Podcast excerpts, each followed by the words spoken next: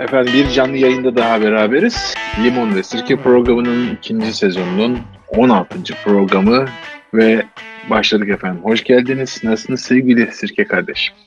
Ha, teşekkür ederim efendim. Siz nasılsınız inşallah? Bugün bol bol zaman geçirdik. Devam ediyoruz. Bitmiyordu bugün. Aman ne kadar güzel. Bugün Çaykovski programını kaydettik. Bugün neler yapacağız sevgili Sirke? Bugün aslında bol bol turfanda turşu var. Akabinde de minik bir sirke ile turşumuz var. Üzerine de ondan sonra bakalım bölünerek çoğalan bir muhabbet olur diye ümit ediyorum. Tamam, güzel. Buyurunuz, zaman, turfanda turşunuzu sununuz. Turfanda turşumla başlıyorum o zaman. Bu hafta Onur Aymergen'in daha çok erken diye bir single çalışması var. Abi ismi ve soyadıyla kafiyeli olmuş o ya. Valla işte ne bileyim Suidil hanımefendi sağ olsun şarkılarda sesiyle katkıda bulunmuş. Suidil'i tanımayan varsa eğer bayağı hani meşhur yeni son dönem caz kadın vokallerimizden çok caz söylüyor ama R&B, funk, soul gibi şeylerde sesini duyduğum şarkılar oldu. Garip bir şekilde Başkent Üniversitesi psikoloji mezunu. Ama böyle hani bayağı başarılı öğrenci böyle işte hani şöyle bir kısa araştırma yaptığım zaman böyle işte yüksek onur derecesiyle mezun oldu filan gibi böyle. Ankara Jazz Festivali'nde filan sahne almış. Bayağı ağır abilerden biri olmak üzere Suidil. Bence sesi de albümde iyi bir duyuş bende hissettirdi. Ben keyif aldım albümden. Yine Halit Ligil etiketiyle çıktı. Bu sıralar Halit Ligil de iyi çalışıyor. Afer programda bir Halit Ligil albümü söylemeye başladık. İnşallah böyle devam etsin. Çünkü gerçekten hani kalite. İyi valla maşallah. Dinleyenlere tavsiye ediyorum. Albüm Onur Aymergen dedin değil mi? Doğru duydum evet, ben. Evet Onur da gitarist. Nardiz'in biliyorsun Nardiz Jazz Club'ın yarışmasında yılını hatırlamıyorum ama 2009-2010 o civarlarda olmalı. Caz gitaristlik yarışmasında 3. olmuştu. Sonra bayağı bir ondan sonra kendini daha da geliştirdi. Çok fazla hani sağda solda çalmaya başladı. Melis Sökmen'le falan çalışıyor bildiğim kadarıyla. Gayet hani mutlu çalışıyoruz yani hani. Nardis'te çalan aslında Bora Çeliker var çok yakın dostlardan. O da bu akşam gelecekti ama muhtemelen bir şekilde bu saat farkından dolayı falan atlamış olabilir. Onu dürtelim. Ben hatta geçtiğimiz zamanlarda onun bazı şeylerini de paylaşmıştım. O da efsane gitaristlerden bir tanesidir. Pardon lafını kestim ben senin. Eyvallah. Yani Onur'un kendi dilinden albüm için şöyle bir yazısı var. Diyor ki yıllardır birçok projede besteci, aranjör ve gitarist olarak yer aldım. Sanırım diyor artık hani kendi şarkılarımı da yayınlama vaktim geldi diyor. Ülkemizde uzun zamandır beni derinden etkileyen bu kadın cinayetleri gerçeği her gün artarak devam ediyor. Bu sebeple daha çok erken şarkısını besteledim diyor. Suda sağ olsun hem sözlerini yazdı hem de beraber seslendirme imkanı bana verdi diyor. Teşekkür ediyor. Uzaklar yakın oldu. Çok süredir aklımdan geçen bir proje hayata geçti diyor. Bu hem besteci hem aranjör. Bayağı çalışmış. Yakında video linki de olacakmış hatta. Yani inşallah. Klip mi olacakmış? Klip gibi bir şey de olacak anladığım kadarıyla. Yani şu an Spotify ve zannedersem diğer şeylerde dinleme streaming platformlarında cayır dinlenebilir. Ben beğendim. Garip bir kalite var gerçekten. Kayıt güzel. Sana bir şey soracağım. Peki bu tarz bu video klip konusu geldi benim aklıma da. Sen ne düşünüyorsun? Hem bir müzisyen olarak hem bir orkestra şefi olarak ve bu bu işin okulunu okumuş bir insan olarak video klipler hakkında ne düşündüğünü merak ettim bak şimdi. Hiç aklımda yoktu böyle bir soru sormak ama. Yani video klip derken mesela atıyorum Brett için bir parçayı video klip yapar mı? Mesela. Bir şey mi sorarsın? Mesela yok, ister miydin onu bir şey? Yok, yapmaz. Yani çünkü biliyorsun benim şey hastalığım var. Yani hani dinleyen ne dinliyorsa onu alsın ve ben ekstra bir etki katmayayım.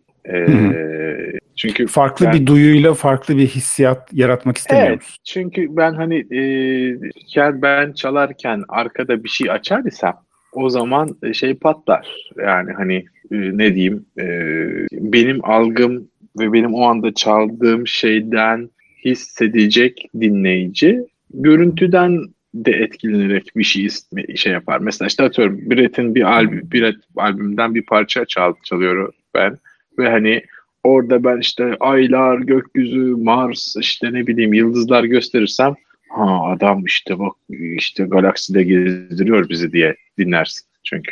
Dolayısıyla ben bu tür şeyleri çok sevmiyorum. Ya da işte piyanist çalarken onun böyle sağdan soldan havalı görüntüleri falan. Ne bileyim yani hani bu çok bana hani Kenny G tarzı bir şeymiş gibi geliyor. Hani bir popstarlaşmanın manası yok diye düşünüyorum ya. Yani ne bileyim.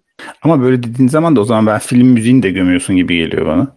Yani onda da çünkü sonuçta bir görsel var ve o görselle ama zenginleşiyor. O film olmazsa olmaz mı yani? Ya film ama adı film müziği abi onun. Yani ben... Okey tamam ana üretilme amacı o ama sonuçta sen o film olmadan da o müziği dinleyip başka bir şey hissedebilirsin. Başka bir keyif alabilirsin. Hissedebilirsin ama yani sonuçta bestecinin orada derdi değil ki bu.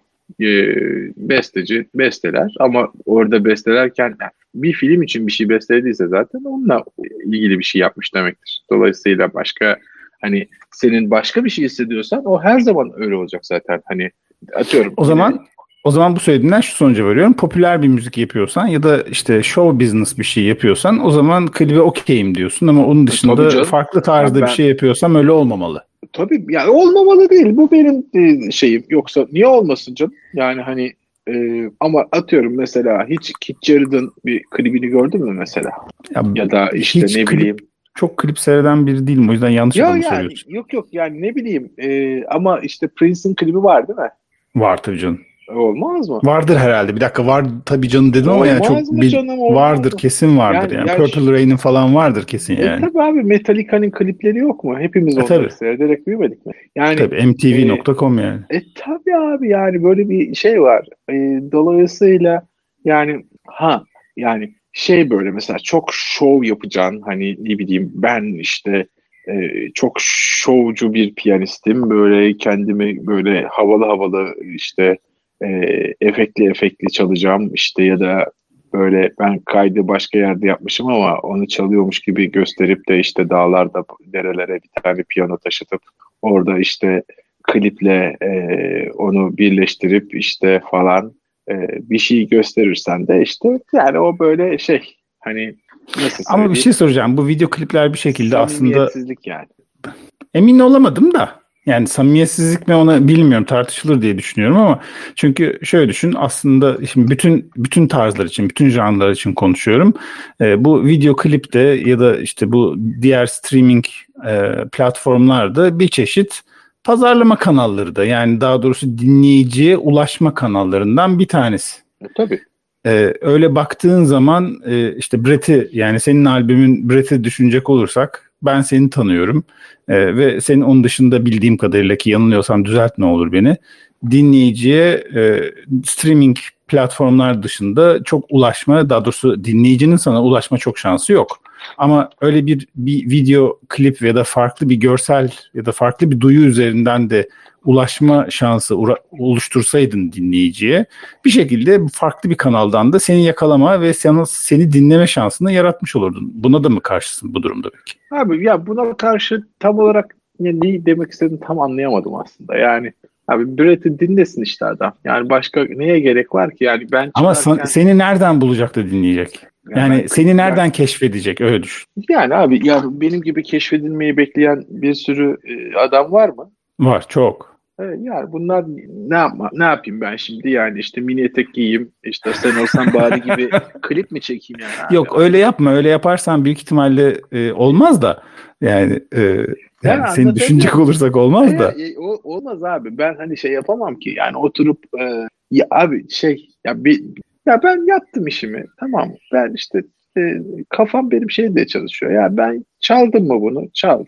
Bulan koydum bulur, bulamayan bulamaz. Ne yapalım yani? Bulamayan da bulamaz yani abi, derdim. Yani o tamam, konuda okay, şey de değilim. Hani aman herkes de beni dinlesin de bilmem ne. Yani evet, dinlerlerse seviniyoruz. Tamam. Ben yaptım, ortaya koydum. Alan alır, almayan almaz. Abi yani bir yerden sonra da şey, hani oturup da delirmenin alemi yok. Ne yapayım? Yani hani işte bu kadar. Hani zaten hani ben şey olarak yani arkamda böyle şey gibi bir, ne bileyim hani bir reklam şirketi vesaire gibi ya da hani böyle hani promote edecek. Anladım, böyle büyük bir arkanda ekip yok ki senin, her ekip, türlü işte pazarlamandan tut da bütün organizasyonun, menajerliğin, her şeyini yapsın bir durumun yok zaten yani. Yok. Bir de öyle bir derdim de yok. Yani aman işte herkes Brett dinlesin, herkes beni bilsin, işte höttörö filan, hani bana ne abi, işte ben yaptım koydum. İsteyen alır dinler, istemeyen de dinlemez. Zaten hani şey... Abi burada isteyip istememek değil, seni tanıyıp tanımamak. Yani abi, seni keşfetmesi lazım ya adamın. Abi işte binlerce insan var ya benim gibi. Yani binlerce dansöz var. Bence senin albümü Bandcamp'e koymamız lazım. Yani evet, koyalım. Neyse, okey, tamam, ben çok zorladım, özür diliyorum, tamam, geri aldım söylediklerim hepsini. Okay. Almadım ama yani işte almışım gibi yaptım. Almış gibi yapıyorsun, tamam. Buyur, top sende o zaman. Başka yok mu? Bu kadar abi, ben yani şey oturup 40 tane... Ha, o yüzden söyleyecek. Dedim bana o kadar çok sen dinliyorsun, ne güzel dinleyebiliyorsun, ben hiç müzik dinlemiyorum diye turfanda bana atmak için topu tamamen yani. Aa, kesinlikle öyle. Haince tamam, vurdum. Tamam. Bende birkaç tane var. O birkaç taneden bahsedeceğim. Bazılarını hızlı geçeceğim, bazılarını şu anda bizi dinleyen katılımcı arkadaşlara paslamak istiyorum. Çünkü özellikle bir iki tanesini onlar sayesinde keşfettim. O yüzden de tabiri caizse her ne kadar dinleyici ve müziksever bir insan olsam da onların yanında bu bahsedeceğim isimlerden ve albümlerden bana çok fazla laf düşmez. Hani beraber oturup tartışırız, üzerine muhabbet ederiz, o ayrı konu ama bunlardan hangisinden başlasam diye böyle bir oradan oraya aktı gözlerim ama hadi sen böyle biraz cazi bir şeyden başladın, ben de ondan başlayayım diye düşündüm. Bu da tamamen yani böyle uzun zamandır dinlemediğim bir basist işte Dave Holland konusundan başlayacağım. Dave Holland'ı ben böyle işte 90'ların sonu falandı yanlış hatırlamıyorsam. İşte bu hani geçtiğimiz epizotlarda bahsetmiştik ya, Chick Corea'yı andığımız zaman ve arkasından hani ona veda ettiğimiz zaman diyeyim. İşte Chick Corea'yı keşfettiğim dönemlerde Dave Holland'ı tanıdım diyeyim, tabiri caizse. O da işte o zamanlar Pet Metin ile ve Dave Holland'ın yani Chick Corea'yla ve Burton'la, yani Gary Burton'la beraber çıkardığı Like Minds diye bir albüm vardı. O zaman keşfetmiştim. Sonra akabinde 2010'ların işte 2016 mıydı, 2017 miydi? Tam %100 hatırlamıyorum tam tarihini ama o civarlar olması lazım. O zamanlarda böyle biraz daha doğu, hatta albümün adı Blue Maccams. Yani onu artık Amerikalılar ya da İngilizler nasıl okuyor bilmiyorum ama Maccam yani sonuç itibariyle. Blue Maccams diye bir albüm vardı. Orada da sen çok seversin işte bu, sen ECM tayfasını sevdiğin için ve özellikle işte Keith Jarrett falan tayfasını sevdiğin için işte Jack DeJohnette vardır ya. Tabii canım, Jack DeJohnette'le beraber çok iş yaptılar biliyorum. İşte o albüm, bir tane işte Blue Maccams var, onunla beraber çıkardı. İçinde işte böyle biraz aşırı doğu ezgilerinin olduğu güzel bir albüm. İşte onu bayağı bir dönem dinlemiştim. Ondan bu yana çok dinlemedim açıkçası. Ama duydum mesela Türkiye'de falan konsere gelmiş Dave Holland ama galiba ben Dave Holland Türkiye'ye geldiği dönemlerde ya buradaydım ya buraya gelmek üzereydim. Çok o zamanları takip edemedim. O zaman da işte bu Zakir Hüseyin'le ve Chris Potter'la bir şeyler yapıyor diye duydum ama itiraf ediyorum dinlemedim açıkçası ve işte 2010'ların ortasından bu yana çok da fazla takip etmedim. Geçtiğimiz hafta yeni bir albüm çıkarmış ve o yeni albümü keşfedince böyle bir dedim, hatta kanala da post ettim bu albümü, sürpriz oldu bana diye. Çünkü beklemiyordum ve tesadüfen karşıma çıktı bir şekilde. Albümün adı Another Land diye bir albüm. İşte gitarda Kevin Eubanks diye bir arkadaş ve davulda da Obed Calver var. Benim çok hoşuma gitti. Belki de yani neden hoşuma gittiği konusunda açıkçası çok objektif olmak gerekirse hani uzun zamandır dinlemediğim için ve özlediğim için mi hoşuma gitti? Sound'u mu hoşuma, albüm mü gerçekten hoşuma gitti? Bundan %100 emin değilim ama ben çok keyif aldım. Belki de özlemişim herhalde galiba. Yani bilemeyeceğim şimdi, o çok da tartamayacağım ama çok keyifli bir albüm. Tavsiye ediyorum herkese. Birincisi abi, bu. Söyle. Dave Holland'ı ben de biraz ekstra sevmek istiyorum. Abi Dave Holland'ın tabii ya dede Dave Holland bir tarafta yani 46 doğumlu. Tabii canım. Yani abi kim varsa çalmış, tamam mı? Ya Miles'la çalmış. Ne bileyim hani sen saydın zaten hani böyle ya Jack DeJohnette'ten falan bahsediyorsun. Abi yani ECM zaten 70'ler hani artık şey hani baya hani Anthony Braxton'la yaptığı müzik var. İşte Circle, meşhur caz grubu Circle'la yaptığı şey var. Asıl abi şey hani Jack DeJohnette'le gerçekten beni hani vay arkadaş dedirten hani albümlerin gerçekten başında. Tabii şöyle bir şey de var. Hani Anthony Braxton gibi de büyük bir ustayı yani özellikle hani burada şey yapmak lazım. Bir anmadan geçmemek lazım. Şey gibi abi yani Montreux'de acayip işler yapmış yine festivalde bir adam. Ben sana verdiğim artistte şey bir tane konser kaydı olması lazım. Benim artist gibi de almam lazım senden ya. Tamam getiririm abi. Berkeley Music of College'da hocalık yaptığı bir dönem var. Yani eğitimci de bir tarafta şey. Ya bu adam gerçekten şey hani hayatın artık son şeylerinde bu albüme çok ekstra şey yapmak lazım. Sevenlere ekstra bir hani şey. Yani bu adam 74 yaşında artık ve gerçekten zirve işler bunlar. Kaçırmadan. Bir şey soracağım ben hatırlamıyorum. Keith Jarrett'la çalmış mıydı? %100 çalmıştır. Jack DeJohnette, ECM yani hani. Jack DeJohnette olduğu zaman insanın aklına direkt zaten işte Keith Jarrett geliyor ama beraber Dave Holland'la var mıydı ben hatırlamıyorum. Şimdi ECM'le bayağı bir şey çıktığını biliyorum. Albüm çıktığını biliyorum ama çok da vallahi hatırlayamadım. Yani bilmem ki. Şu an benim de aklıma gelmedi ama yani düşünüyorum. Bilmem ki vallahi.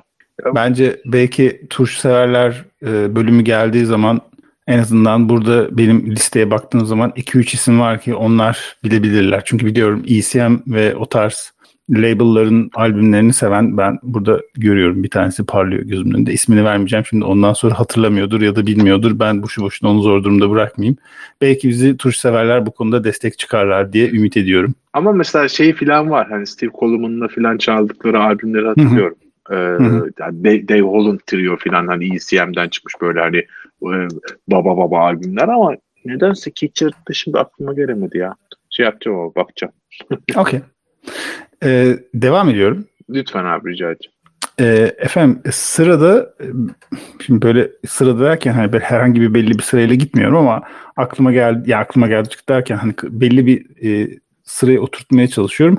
Ya neyse şimdi onunla çok fazla üzerine kafa yormayalım. Bir sonraki de Cabe diye bir grup var.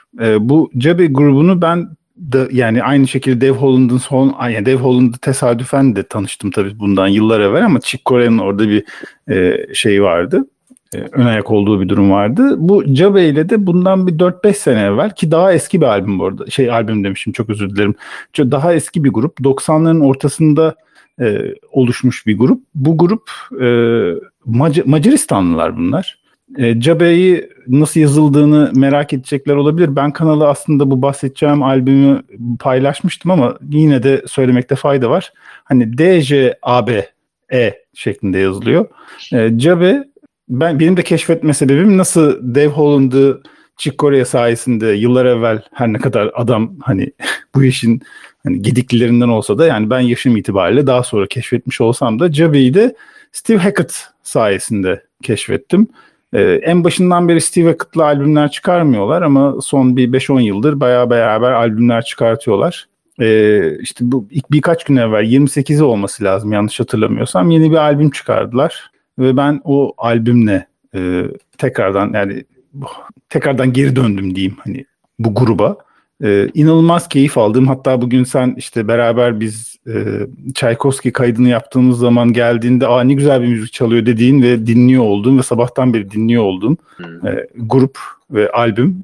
Albüm live, konser albümü dediğim gibi. The Journey Continues diye bir albüm. Yani benzetmek istemiyorum ama beni böyle içine alıp içinde böyle yürüyüp gittiğim albümlerden bir tanesi olacağını aday olduğunu söyleyebilirim ama grup genelde öyle zaten. tavsiye edilir. Bu arada yani yine İngiliz, yine İngiliz abi. Bugün hep yine İngilizlerden gidiyorsun. Steve Hackett'tan dolayı diyorsun ama, değil mi? Tabii yani. Ama Macarları söyledim oğlum, işte daha ne yapayım? Bak işte Brahms kafası. De ama yani işte Dave Holland da İngiliz. Ama ne yapayım? Şimdi bir sonrakini söyleyeceğim. Onda da İngiliz'e denk geleceğiz. Ne yapayım? Kapatalım mı yani programı? Ne bileyim. Neste abi. Ben de yani ne yapayım? Senin yüzünden ben de sirkelik yapmayı öğrendim. Sen sirke değilsin. Nasıl yapacaksın oğlum? İşte sen limon sıkıyorsun işte. Dur tamam yapma. Bir sonraki söyleyeceğim zaten dediğin gibi gene İngilizce. Bunda çok uzatmayacağım ama en azından benim nasıl tanıştığımı ve beni tanıştıran kişi de şu anda bizi dinliyor. Ve bana bu bahsedeceğim albümü de bana haberini veren, ben single'ından haberdardım. Albümünü takip etmemiştim açıkçası ama albümün çıktığında bir iki gün evvelinde bana haber verdi. Bundan bir yaklaşık değil, tam olarak 16 sene evvel. Öyle söyleyeyim. 16 sene evvel ben tamamen çok yakın bir arkadaşımı ziyaret etmek için ki Amerika'ya gitmiştim. Ve Amerika'ya gittiğim zaman onunla beraber New York'tan önce de New Jersey'ye gittik. Ve New Jersey'de bu arkadaşımıza uğradık. Ve ben o zamanlar tanışmıyorum kendisine. Geçenlerde bana o anıyı anlatayım. Ondan sonra geçenleri de bağlarım. O zaman işte beraber çıktık. Birkaç akşam gezdik falan. Dolaştık, sohbet ettik, muhabbet ettik falan. Süper tatlı muhabbet. Beni o zamanlar, ben hiçbir fikrim yok, New Model Army ile tanıştırdı. New Model Army'nin adını biliyordum ama benim o zamanlarki müzik zevkimle uzaktan yakından alakası olmayan bir gruptu yani benim için. Yani bilinmez bir gruptu açıkçası. Bir şekilde dalmamıştım yani. Bu arkadaşımızın adı Oktay. Kendisi dinliyor şu anda dediğim gibi. Oktay beni o zamanlar New Model Army ile tanıştırdı ve işte onun evine uğradık ve evine uğradığımız zaman bahsetmiştik. Adı da geçti, dinlemedik falan filan. Ben sonra evime, o zamanlar Fransa'da yaşıyorum, Paris'e geri döndüm. Oktay beni New Model Army bombardımanına tuttu. İşte bütün albümlerini, o zamanlarki teknoloji ve internet altyapısını düşünecek olursak bayağı kallavi bir şekilde. Benle bütün albümlerini çıkacak neredeyse diyeceğim bütün albümlerini benle paylaştı ve ben New Model Army'ye daldım bir şekilde. Bu yaklaşık dedim ya işte 2005 olması lazım. O yanlış hatırlamıyorsam, ki Oktay beni düzeltir yanlış hatırlıyorsam. O zamanlar çıkan albümün adı Carnival'dı. Beni Carnival'dan soktu New Model Army'ye. Ben kendimi zaten gerisin geriye işte 80'lere kadar ki bütün New Model Army albümlerinde buldum kendimi. Neyse ben takibe aldım bu New Model Army'yi ve sonra bu New Model Army'nin hani işte vokalisti diyeceğim ve hani lideri denilebilir mi ona çok emin değilim ama Justin Sullivan'ın da takibine başladım. Ve Justin Sullivan seneler içerisinde böyle kendisi solo albümler de çıkarmaya başladı. Solo albümler derken yanlış anlaşılmasın yani 30 tane albüm değil. Yani birkaç tane albüm çıkardı diyeyim. Ama yani çok da keyifliydi. Hatta Türkiye'ye birkaç defa gelmişliği var. Ankara'ya, İstanbul'a ayrı ayrı geldiğini hatırlıyorum. İstanbul'daki bir konserine gitmiştim. Bulunduğu mekan korkunçtu maalesef. Mekan korkunç olduğu için belli bir süre kalabildiğimi söyleyebilirim. Çünkü akustik olarak falan feciydi ve yıllar sonra hatta Oktay'la orada da karşılaştık. Neyse, anılar kısmına çok detaylı girdim. Çıkıyorum anılardan. Bundan birkaç gün evvel de Oktay benimle işte Justin Sullivan'ın benim dediğim gibi bu son albümün single'ını duymuştum ama son albümünden bahsetti. Albümün adı Surrounded. Onu da paylaştım aynı şekilde. Dinledim. Çok hoşuma gitti açıkçası ve Justin Sullivan'ın mesela akustik albüm var bir tane. O da benim çok sevdiğim bir albüm. Aynı şekilde bu albümde bu arkadaş da demin az evvel söylediğin gibi İngiliz. Ve yani böyle öyle hani İngiliz aksanı da dibine kadar diyebileceğim kıvamda. Hatta sonra arkasından yazıştık Oktay'la. Devamını Oktay'a bırakıyorum açıkçası. Yani New Model Army ve Justin Sullivan ustası olarak burada Oktay varken bana biraz söz düşmez yani tabiri caizse. Öyle ki adamın dediğim gibi böyle aksanı, söyleyiş tarzı süper. Oktay'la yazıştık ve Oktay'ın bana yorumu abi biraz şiir okuyormuş gibi olmamış mı albüm dedi. Açıkçası benim yorumum da şöyle oldu. Abi ben Justin Sullivan'ın aksanına, söyleyişine kurban olurum şeklinde bir yorumum oldu. Buradan bir evvelki bu canlı ve kanlı kaydımıza referans vermek istiyorum. O da şöyle ki geldi bizim punkçılardan bir tanesi daha. New Model Army dendiği zaman aslında biraz post rock ve punk tarzı akla geliyor. Hani oralardan da ben mümkünse geçen seferki yorumlarına paralel olarak Alper ve Onur'dan açıkçası New Model Army hakkında da yorumlarını merak ediyorum. Bu arada yani Model Army şeyde de Türkiye'de bayağı sık sık çok konsere gelen, çok yani 99, 2003, 2005, 2006, 2008, 2009, 2010, 2012, 2013 hani çok geliyor. Çok geliyor. Evet. Hatta benim yanlış bilmiyorsam böyle hani böyle private konserler bile vermişliği var. Hadi canım. Evet ya, private derken böyle hani böyle özel, böyle işte hani ekstra para veriyorsun katılıyorsun gibi değil de hani böyle çaktırmadan gelip böyle hani bir şekilde habersiz gidip bir yerde, yani bir yerde derken böyle hani kötü yani bir yerde değil anlamında değil ama bir gün çıkıyorsun gidiyorsun bara, mesela atıyorum Beyoğlu'nda falan, fi tarihindeki Beyoğlu'nda bir bakıyorsun karşında Justin Sullivan var gibi ortamlarda da yaptıklarını duydum ben. Yanlış hatırlamıyorsam Oktay'a bırakıyorum dediğim gibi bu yorumları. Okay. Sen Ankara'da duymuş muydun hiç? Ben yani şey konser afiş şeyini hatırlıyorum da tabii gitme beni çok fazla çekmediği için şey hani punk anlamında gitmedim konsere. Radarına takılmadı işte. Katılmadı evet. Tamam okey. Efendim ben de bu kadar. Turfanda turşu kıvamında. Ellerine sağlık, daha ne olsun. Daha ne? Güzel.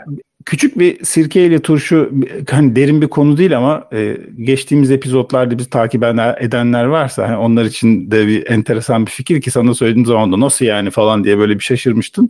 Artık CD dinleyebiliyorum. Evet gördüm bugün. Ya biraz do it yourself modda yaptım ama artık CD dinleyebiliyorum. Yani 700-800 tane CD'yi uzun zamandır dinleyemiyordum. Onları dinleyebildiğim için çok mutluyum.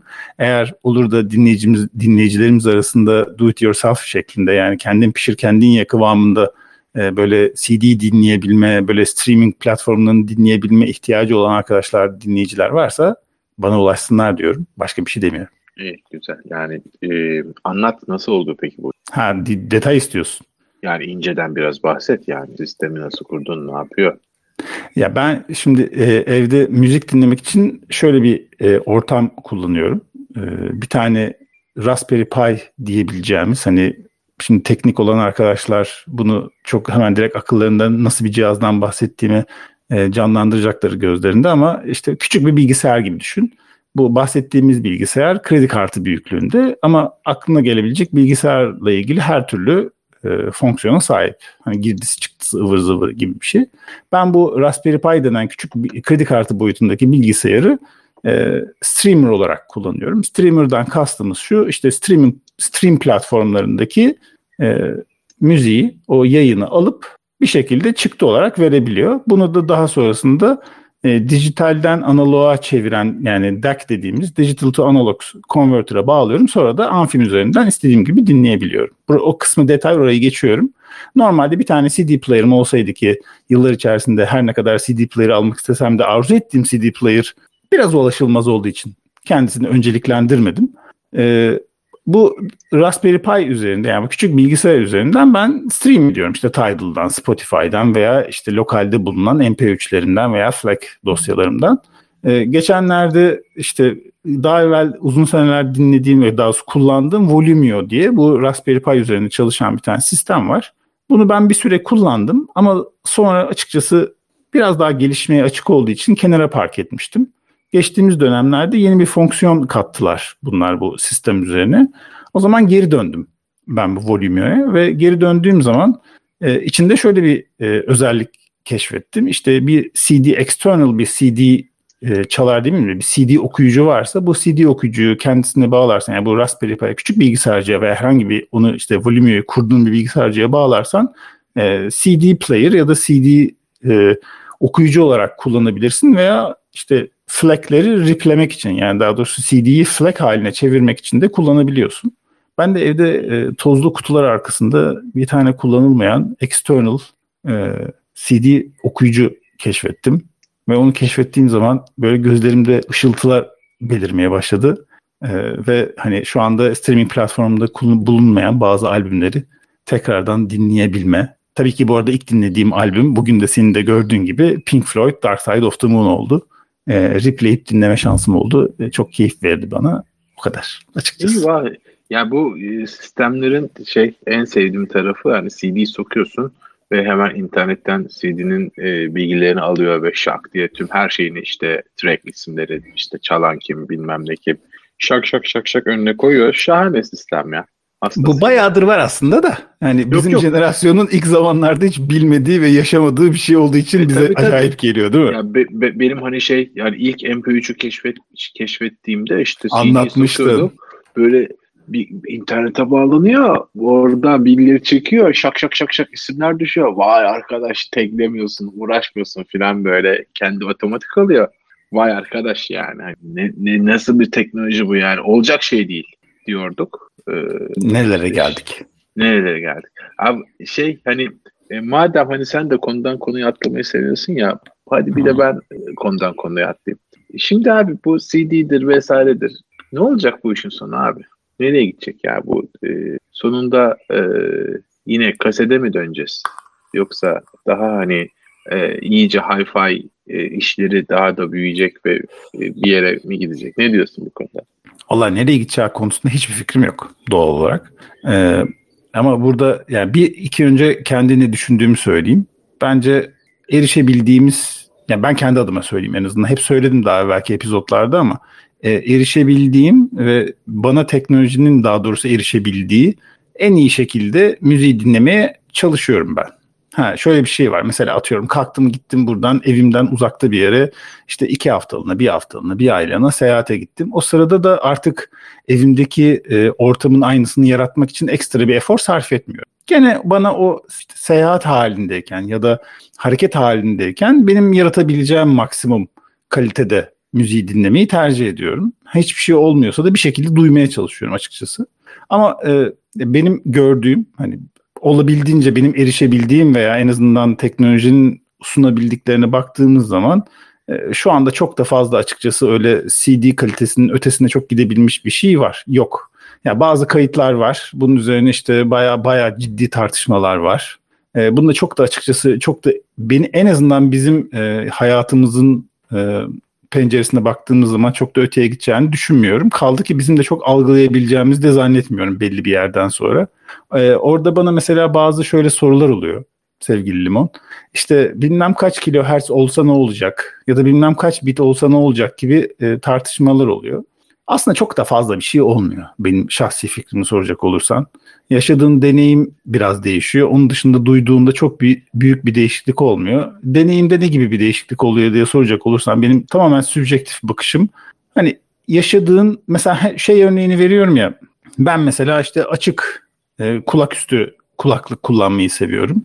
İşte open on ear denilen kulaklıkları seviyorum. Çünkü ben şahsen kişisel olarak kulaklıkla bir müzik dinlediğim zaman işte yıllardır bizde işte Sony'nin de bayağı bir empoze ettiği veya bir şekilde alıştırdığı gibi kulağıma taktığım ve beynimde çalan müzikten ziyade bir şekilde benim içinde olduğumu hissettiğim bir müziği dinlemeyi tercih ediyorum. Bu benim tamamen kişisel tercihim. Benzer bir şekilde de o yüzden bu tarz teknolojiler nereye gidecek, ne yapacağının çok çok da bir önemi yok. Mesela bu aralar tartışması var. Bir evvelki canlı da paylaşmıştık, bu konuyu konuşmuştuk diye hatırlıyorum. Spotify hi-fi geliyor, Tidal'ın işte bir high resolution'u var, ne olacak bunların hali falan gibi durumları konuşmuştuk. Ben mesela bu son dönemde takip ediyorum. İşte bu MQA diye bir var. Ses kalitesi denmez de onun paketleme var bu müzik dinlerken. Şu anda streaming'de bunun çok güzel bir noktaya değindin. Sıkıştırma mı değil mi tartışması var. Bu high resolution mu değil mi tartışması var. Bir tane bir karakter var, adını hatırlamıyorum. Sağdan soldan YouTube'dan, blogundan, işte muhtelif audiofil forumlardan MQA çünkü bu arada orada ufak bir bilgi vermekte fayda var. MQA böyle lisanslı, kapalı, ne yaptığı ne ettiği bilinmeyen. Mesela FLAC öyle değil. FLAC'te ne yaptığı ne ettiği açık olan bir format ama MQA öyle değil. Ama MQA böyle bazı yayınlarda diyor ki biz işte lossless'ız. Bazılarında bir şey demiyor. Lossless'mışız gibi davranıyor. Neyse bir tane karakter var şu anda deli gibi MQA'ya saldırıyor. Diyor ki işte siz diyor işte yalan pazarlama yapıyorsunuz, yanlış pazarlama yapıyorsunuz, insanları kandırıyorsunuz. Adam oturuyor böyle MQA kayıtları işte böyle osilasyonda böyle ses analizini yapıyor falan filan. Çok ciddi bir tartışma var. Benim böyle takip ettiğim birkaç tane ses mühendisi diyebileceğim, hani bu işin gerçekten, hani şöyle söyleyeyim, ben bu işi seven, dinleyen, araştıran bir insan olmama rağmen birkaç tane Hollandalı bir arkadaş var, bir amca var diyeceğim yani, adını şu anda net hatırlamıyorum ama o mesela adımı dinliyorsun, dinlediğim zaman belli bir yerden sonra adımın söylediklerini anlamamaya başlıyorum çünkü bilmediğim bir domaine geçiyor adam. O da mesela MQA'yı övüyor falan. Ya şöyle özetle şuna varmak istiyorum. Bir kısım audiofil tayfa var ki MQA'yı böyle yere göğe sığdıramıyor. Bir kısmı gömüyor. Bir kısmının diyor ki MQA'ymiş, yok işte diğer high resolution'mış, hiçbirinin önemi yok diyor. Gibi böyle tartışmalar var. Bunlar nereye varır, ne olur bilmiyorum ama benim kişisel bakışımı soracak olursan uzun sözün özü, ben ikisine de ulaşabiliyorum. Demin dediğim gibi ulaşabilme ve dinleyebiliyor olmayı seviyorum. Dinliyorum. Kulağıma geldiği zaman beni ne keyiflendiriyor, bana ne hitap ediyorsa ben onda devam etmek istiyorum. O yüzden senin soruna cevap, teknoloji nereye gider bilmiyorum ama ben erişebilir olmayı istiyorum. O kadar, başka bir şey istemiyorum açıkçası. Mesela bak, bugün dinlediğimiz bu hani sizin evde şey dinledik ya, kayıt ne güzelmiş dedik hatta. Karayan'ın ve Berlin Senfoni'nin şeyi, yani hani atıyorum hani orada hani şey diyor insan ya, hani iyi ki işte bu hoparlör dedin, bilmem ne yapıyorsun ya, o gerçekten enteresan yani hani şey, orada biz onu high res dinledik değil mi bugün? Senle. Biz onu MQA dinledik. Ya işte hani bir şeyler var o kayıtta ya. Hani neyse, bu konuyu başka bir şeyde bir şeyler var, haklısın. Ya şimdi MQA ile MP3'ü karşılarsan, oturup karşılaştırmadım. Hani AB testini oturup yapmadım açıkçası ama MP3 ile veya benzer bir sıkıştırmadaki kaybı olan bir kayıtla karşılaştırırsan muhtemelen MQA açık ara fark daha iyi gelir kulağa. Çünkü o baslar bilmem ne bir garip geliyordu yani. Ama işte bu mesela bu yani tutucu audiofillerin bakış açısında onlar hani oturup MP3'le karşılaştırmıyor. Onlar gerçek işte hani mastering'i bilmem nesi, yok işte efendim FLAC'iydi, diğer gerçekten lossless'la karşılaştırmaya çalışıyorlar. Ha, dediğim gibi ben onu algılar mıyım, algılamaz mıyım, oturup testini yapmadım açıkçası. O yüzden çok da bir şey söyleyemeyeceğim. Ama bugünkü evet efsaneydi Karayan'ın dinlediğimiz kaydı. Hatta ben de sana dedim ki abi bunun kaydı böyle olduğu için mi benim kulağıma böyle geliyor? Yoksa gerçekten dinlediğimiz şey böyle mi diye sana sordum da. Evet, gerçekten bir garip iyi kayıttı ya. Hani benim son zamanlarda böyle dinleyip de Allah Allah filan dediğim garip bir şeydi. O baslar filan çok bir garip geliyordu yani. O kadar çok sesli bir şeydi. Her sesi ayrı ayrı çok net duyduk. Evet şeyde de hem yani sadece Çaykovski değil, bu Ride of Spring'de de bayağı uçtu beni yani. Stravinsky'de uçtum yani. Evet. Uçtum. Neyse peki. Yine konudan konuya atladık. Artık şey. Sıra zannedersem turşu severlerde. Bugün dinleyicimiz yine maşallah, şöyle listeye bir baktım da maşallah çok konuşmak isteyen de olursa bayağı bir renkli olacak gibi. Peki devam, hadi bakalım sevgili turşu severler. Top sizde, el kaldırırsanız sırayla. Turşu severler önceden söylemek istediğim bir şey var mı? Evet, şimdi tam o söyleyecekken sen girdin araya. Malum biz bu programı yayına vereceğiz ve sizin hem isminiz hem de sesiniz programda katılacak. Her hafta olduğu gibi bir kez daha söylüyorum ki hani her türlü bu tür yayında sesinizin kullanılmasını, isminizin söylenmesini, herhangi bir doğacak hak konusunda bize yetki verdiğinizi, kabul ederek sizi yayına alacağız. Şimdiden bunu söyleyelim. Evet. Buyursunlar efendim. Kim konuşmak isterse, el kaldırırsa size söz verelim ve programda sesimizi duyalım. Oktay Bey söz ister. Buyurunuz efendim. İyi akşamlar arkadaşlar.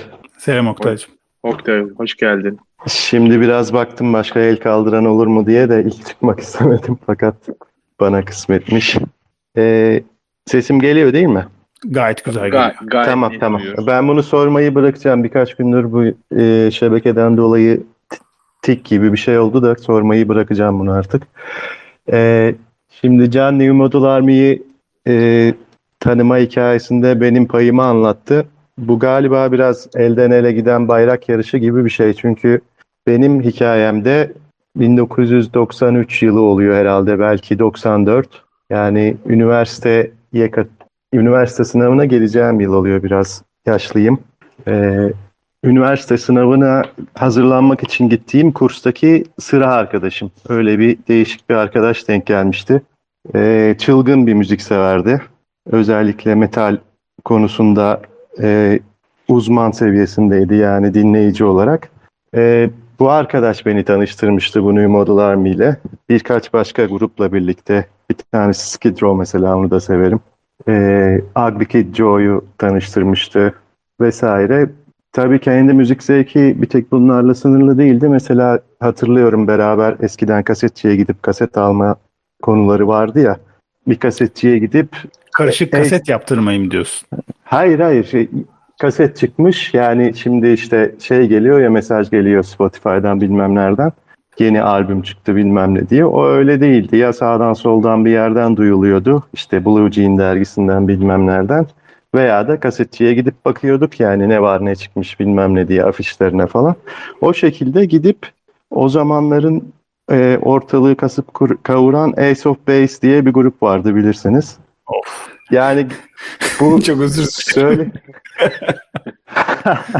Yani çok değişik bir müzik vardı. Onu da dinleyelim, bunu da bilelim diye beraber gittiğimizde gidip o kaseti aldığını falan hatırlıyorum. Bu efsane New Model Army'yi bize tanıştıran adam yani. Bunları da göz ardı etmeyen bir arkadaştı. Sağ olsun. Neyse, New Model Army enteresan bir grup. Sizin de az önce konuşurken söylediğiniz gibi Türkiye'de az bilinen bir grup değil. Yani çünkü dediğiniz gibi sık sık geliyorlar. Fakat bu 93 yılında falan değildi tabii gelmeleri. Benim hatırladığım, ben yurt dışındayken bir Eskişehir'e gelmişlerdi ilk. İlk o olması lazım. Eskişehir'e geliyorlar ilk önce. Yani. Evet. Onun da bir hikayesi varmış. Şimdi az önce biraz bir şeyler karıştırıyordum. Anlatacak belki başka bir şey çıkar diye. O zamanki niye İstanbul'a, Ankara'ya vesaireye gelmiyorsunuz da Eskişehir'e geliyorsunuz sorusuna yanlış olmasın ama British Council galiba destekliyormuş bu konserleri ve destekleme şekli de böyle herkesin her zaman gittiği yere değil, daha az gidilen bir yere gidin gibilerinden bir destek varmış. Onun için oraya gittikleri gibi bir şey okudum. Tabii ne kadar doğru bilmiyorum, sonuçta internette. Ama olsun, yine de yani çok güzel bir şey. Biz oraya gitmeyiz bilmem ne demek yerine, ki sonradan bunun başka örneklerini de gördüm. Yani mesela Doğu Avrupa'da çok seviliyorlar. Özellikle Polonya, Macaristan falan başta olmak üzere. Ondan sonra Güney Amerika'da çok seviliyorlar. Brezilya başta. Onun bir şeyi de var fakat. Sepultura grubu The Hunt diye bir şarkılarını cover yapıp gayet de güzel yaptıkları için oradan bir kimmiş bu adamlar gibilerinden bir tanışıklık var herhalde. Ondan sonra onlar da orada bayağı popüler olmuşlar. Belki tarihçesini biliyorsunuzdur ama özellikle Amerika ile bir problemleri var. Amerika'ya uzun yıllar gidemediler. Yani Türkiye'ye gelip gittikleri zamanlarda Amerika'ya henüz hiç gitmemişlerdi. Biraz protesto olduğu için bazı sözlerden dolayı diye hatırlıyorum. Yanlış mı hatırlıyorum Oktay? Şimdi olabilir. Tek bir şey değil benim bildiğim kadarıyla. Mesela 51st State diye bir şarkıları var. 51. eyalet. Amerika biliyorsunuz 50 eyalet. Demeye getirdiği şey, biz İngiltere'yiz yani Britain'iz, Birleşik Krallığız. Biz 51. eyaletiz yani Amerika'nın mandası gibi bir şeyiz gibi bir şey söylüyor. Sert biraz. Biraz sert, onunla alakalı olabilir. Gerçi ona o taraftan baktığınızda Amerika'yı çok rahatsız edecek bir şey yok. Asıl İngiltere'yi rahatsız etmesi gerekir. Fakat o 51st State'in yeri gelmişken bahsedeyim. 51st State İngiltere normalde, yani 51. eyaletiyiz Amerika'nın. Fakat bunu bahsettiğim gibi bizim gibi ülkeler, Polonya, Macaristan, işte Brezilya dedim. Başka ülke telaffuz etmek istemiyorum çok şimdi emin olmadığım için ama birçok ülke hayır 51. eyalet biziz diyor. Öyle bir tepkiyle karşılaşıyor. Hayır yani, biziz, hayır bizim diyorlarmış. Evet yani hepsi aynı dertten müzdarip ve biz Amerika'nın etkisindeyiz asıl gibilerinden hayır 51st State biziz diyerek, zaten böyle bir anten, bir marş şeklinde olan bir şarkı, onun için böyle sanırım 30 yıllık falandır değil mi en az? Tabii öyle canım. Bir hal evet. Almış ve en çok konserlerinde çaldıklarında ortalığı yıkan şarkılarından biri Poison Street'le birlikte. Bu ön sıradaki moshpit'te birbirine çarparak dans edilen yerlerde insanları coşturan şarkılardan biri. Hatta eşlik ediliyor. Bir tanesinde yanlış hatırlamıyorsam orijinal kaydında bir keman var. O olmadığı için çalamayız falan gibi bir mizansen yapıyorlar. Fakat o kısmı insanlar ağzıyla yapıyor. Herkes ezbere bildiği için öyle idare ediyorlar. Böyle güzel ortamlar oluyor. Poison Street'te bir de benim çok sevdiğim bir ilk mısrasından şöyle bir şeyle başlıyor. Şimdi şiir albümü olmuş gibi biraz dedim ya. Aslında sen bir de Justin Sullivan'a grubun lideri demekte çekindin ama bence hiç çekinecek bir şey yok. Gayet yani grubun beyni demeyeyim. Arka planda ne olduğunu bilmiyorum çünkü. Lideri. İşte ben de arka planda ne olduğunu bilmediğim için çekindim aslında istersen. Evet yani beyni demek istemedim ama kalbi diyeceğim ben. Çünkü tamamen yani sözleri yazması vesairesi sanırım grubun ilk başlarından beri mevcut olan bir ismini şu an hatırlayamıyorum da bir grup üyesi daha var. Onunla birlikte sanırım beyni diyebiliriz. Stuart bir şey vardı yanlış hatırlamıyorsam. Ondan mı bahsediyorsun acaba? Olabilir. Klavye falan çalar normalde. Böyle çok ön planda değil. Daha doğrusu her şey çalıyor adam. Yani mesela New Model Army her yere full grup olarak gitmiyor. Bazı yerlere sadece perküsyon falan filan da gidiyor. Tam emekçi gibi o adam da çıkıp ne gerekirse onu çalan birisi yani. Enteresan bir halleri var. O da ağırlıklı birisi olabilir. Ama kalbi Justin Sullivan yani. Onun çizgisinde gidiyor. Yanına da anladığım kadarıyla bir kere şimdi basçısı falan da değişti ama elektro gitarcısına hakimim ben. 40 yıllık, 50 yıllık, 40 yıllık bir grup olduğu için bir süre sonra bayağı bir fanları oluşuyor ve bu fanları uzaktan seyreden bizim gibi hayran hayran bakan adamlar bir süre sonra işte gitarist ayrılıyormuş, ben de başvurayım deyip gelen adamlar oluyorlar. Yani süper fanlar geliyorlar, onlar çalmaya başlıyorlar falan. Böylece benzer düşünceleri olan fakat farklı tatları olan insanlar katılıyor sürekli. Ortak bir şeyde buluşuyorlar.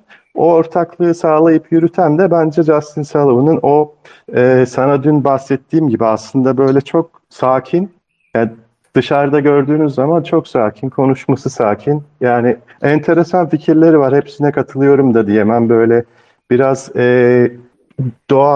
doğayla ilgili yani Tanrı yerine doğayı koymak vesaire gibi şeylerden bahseden bir adam. Onlara katılmıyorum ama enteresan bir hali var, bir karizması var. Senin Amerika'da onunla bir anın var mıydı Oktay? Valla benim böyle sıkı takip ettiğim az gruptan bir tanesi. Orada da fırsat bulmuşken yani yıllardır takip ettiğim, Türkiye'ye geldiğinde üzüldüğüm adam benim ayağıma geldiğinde ben de gidebildiğim kadar konserine gittim. Öyle onun çevresinde geçen konser anıları var. Zaten çoğu zaman aynı yüzleri görüyorsunuz. Millet kalkmış İngiltere'den gelmiş oluyor mesela, onları tanıyorsunuz. Zaten kendilerinden aile diye bahsediyorlar. İşte biz bir aileyiz vesaire gibilerinden biraz cıvık ama ben de çok katılmıyorum o şeylerine. Ama öyle bir halleri var yani, süper fanatik fanları her yerde takip eden. Böyle bir grup New Model Army. Şeyi de peşin kabul edelim. Yani senin sevmiş ve bunca yıl kendine katmış olduğun bir grup olması tabii ki çok mutluluk verici benim açımdan. Ama herkes için değil kesinlikle bu grup. Mesela ona örnek paralel olarak benzer zamanlarda benzer yerlerden çıkma bilinen bir grup var mesela U2. Benim kafamda New Model Army'nin U2 seviyesine gelmemiş olması şey olarak, tabii ki sanat açısından bahsetmiyorum. Tanılır, bilinirlik olarak. Duruş açısından olabilir abi biraz da. Ona evet, o politik duruş kısmını biraz şey yaptım, konuyu dağıttım. Amerika'ya gidememeleri konuları. Bir söylenen hikaye Amerika'ya gidememek değil de Amerika'da televizyona çıkmak vesaire, klip yayınlamak vesaire de biliyorsun bir eski ilk hardcore punk zamanlarında bir ön dişi mi ne kırılmış Justin Sullivan'ın. Onu yaptırmamış, bu böyle dursun demiş. Yani baktığınız zaman bir tane diş orada yok ve siyah görünüyor. Anlatabildim mi? Ben öyle televizyona... tanıdım kendisini. Evet, televizyona çıkacaksan bunu yaptıracaksın kardeşim demişler Amerika'da. O da çıkmam daha iyi demiş yani. Bir, nedir, benim kafamın aldığı bir şey değil. Ben yaptırır çıkardım şahsen ki zaten önceden yaptırmış olurdum tabii. Ama onu bir şey kabul etmiş.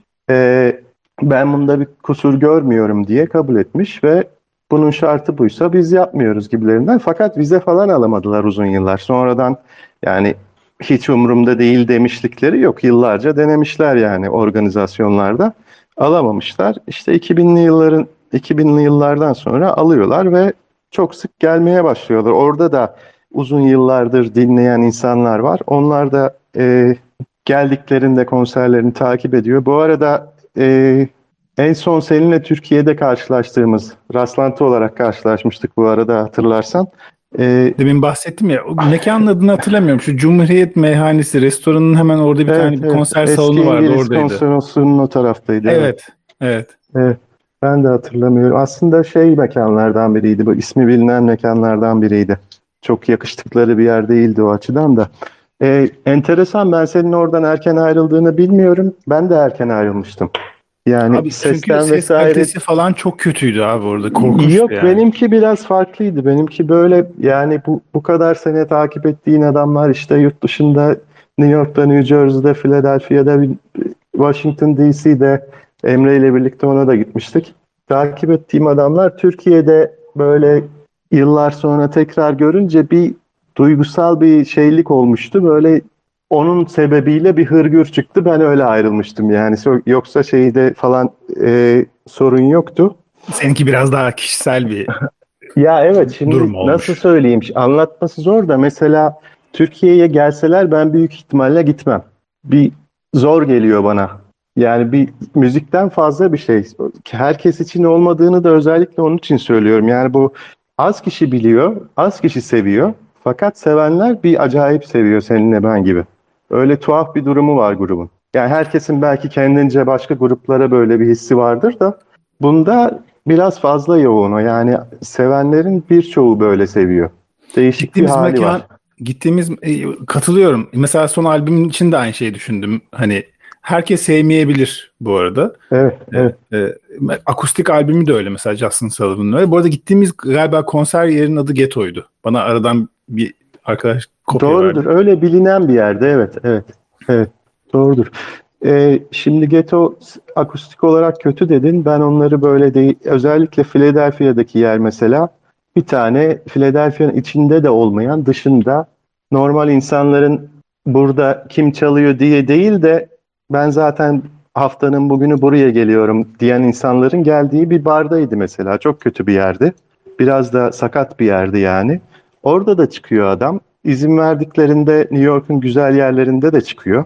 Yani ve o zamanlar o konularda işte tur managerlarıyla falan da konuşuyorduk konser aralarında. Çok cüzi paralara çıkıyorlardı. Yani böyle bir YouTube olmamanın böyle yönleri de var. Adamlar yani eyalet eyalet dolaşıyorlar. Küçük, bu bahsettiğim gibi olan bir yerden mesela bütün grup, bütün çalışanları olarak $1,500 gibi bir para alıyorlardı gece. Abi U2 olmadıkları için mi öyleydi, yoksa böyle olmadıkları için mi U2 olmadılar? İyi ki kısmını ben emin olamıyorum. Şimdi bence o ikisi var, fakat müzikleri de o kadar herkese hitap etmiyor bence. Yani belki U2 olma yoluna çıksalardı zamanla o tarafa doğru giderdi ama... Evet. Öyle genele hitap eden bir şey değil. Onun için dinleyenler saatlerdir ne diyor bu çocuk diyebilirler yani, onu da anlarım.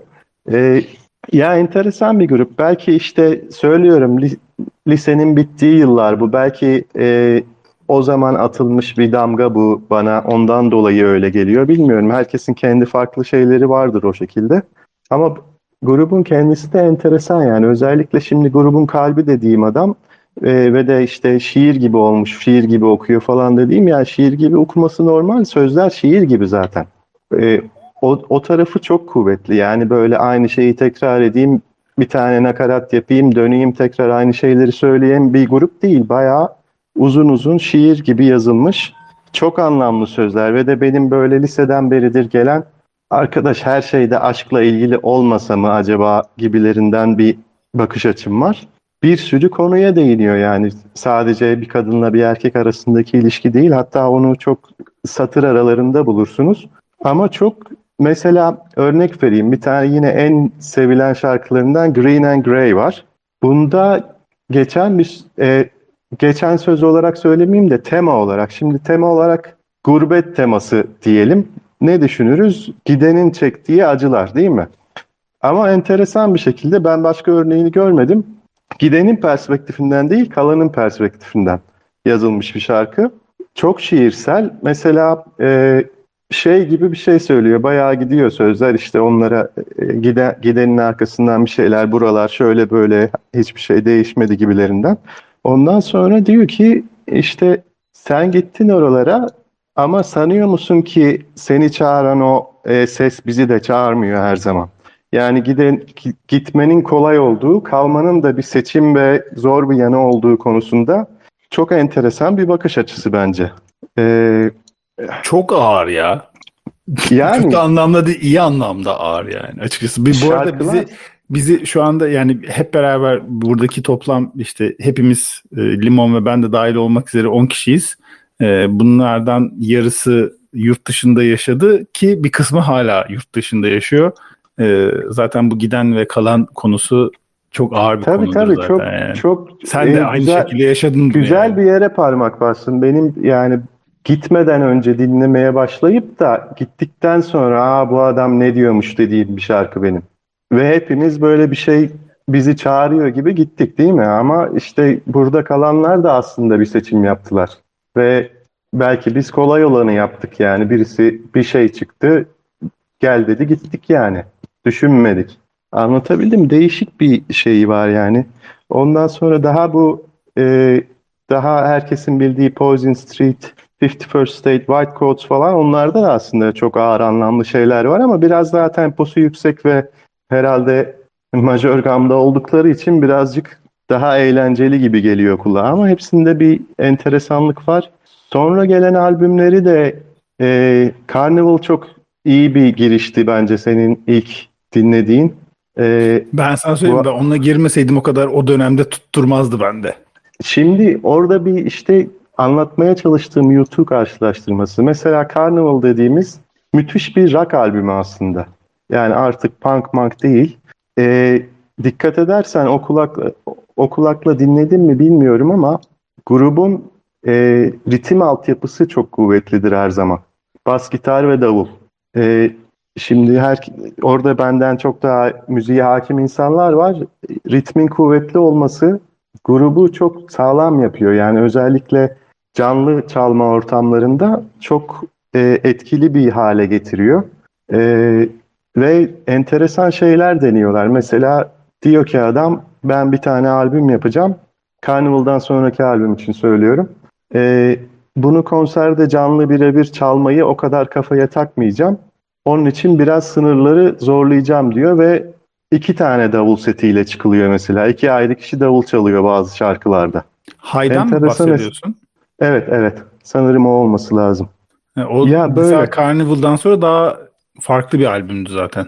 Evet, daha böyle etnik ritimleri olan falan güzel bir albümdü ama Carnival'ı gerçekten bir tane ben bu punk'tan anlamam, sevmem de diyen insanların göz atabileceği bir albüm Carnival. Yani New Model Army hakkında ne denir diye girdim lafa ama bayağı da konuştum. Bir tane sözüyle kapatayım. Yani ben kapatayım, siz devam edin. Poison Street'in başlangıç cümlesi çok hoşuma gitmiştir. Şimdi başkası daha önceden söylemiştir, klişedir belki, bilmiyorum. Benim ilk uyduğum yer ve de bayağı da eski yani sonuçta. Şöyle giriyor, Türkçe söyleyeceğim. Yağmurda şarkı söylüyorduk, şarkı söylemeyi biz icat etmişçesine. Bence güzel. Harikasın. Tamamdır, herkese iyi akşamlar. Ben birkaç tane çok bilinen, birkaç tane az bilinip benim sevdiğim şarkısını da gruba gönderirim. Belki paylaşmak istersiniz onları da. Çok seviniriz. Çok teşekkürler. Sağ olun, iyi akşamlar. Teşekkürler. Evet, çok iyi akşamlar. Başka konuşmak isteyen var mı sevgili? Evet, dostlar? Ben de biraz New Model'lar mı öveyim ya? Madem öyle. Ama düşünmeyelim. Hoş geldin Can, buyur söz senin. Merhaba. Benim tanışmam da şöyle oldu. İşte 93'te Chaos AD Sepultura albümündeki Hunt cover'ı. Bloody Roots o albümdendi değil mi? Hayır o değil. O sonraki albümden. Chaos AD'den değil miydi ya? Değil. O Roots'tan abi işte adı üstünde. Ha doğru ya pardon özür dilerim. İşte oradan tabii beğendik, sevdik. Ondan sonra o yaz Foça'ya gittim ben. Aileyle maileyle. Sıkıcı bayağı. Çok sıkıcı yani. Sıkılıyoruz. Arkadaşım da var. Sokaktaki kasetçi abi de işte şey var. New Model Army var. Şey albümü. The Love of Hopeless Causes. O da 93. Ondan sonra böyle şey gibi. Neye benziyor kapağı? Çöreğe benziyor. Tahinli çöreğe benziyor bir kapağı var.